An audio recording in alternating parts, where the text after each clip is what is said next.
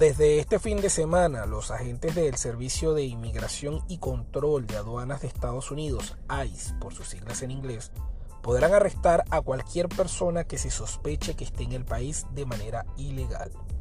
Esto luego de que el sábado entrara en vigor la orden de un juez federal de Texas que ordenó suspender la orden del gobierno de Biden de darle prioridad de arresto a las personas que representaran una amenaza para la seguridad pública.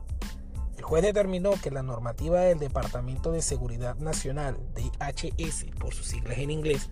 era ilegal, por lo que, de ahora en adelante, no habrá prioridad en los casos de arrestos y quedarán sujetos a discreción de los agentes de inmigración.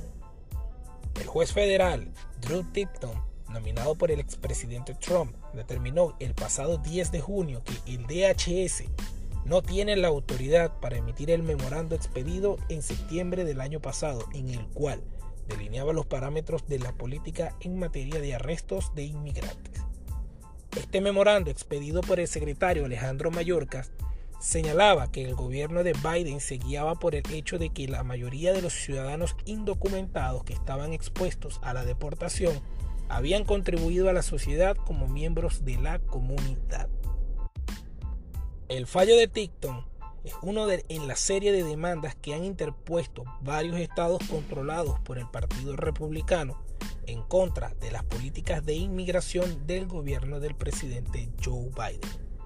Ticton ha sido el responsable en el sistema judicial de bloquear varias de las iniciativas del gobierno del presidente Biden,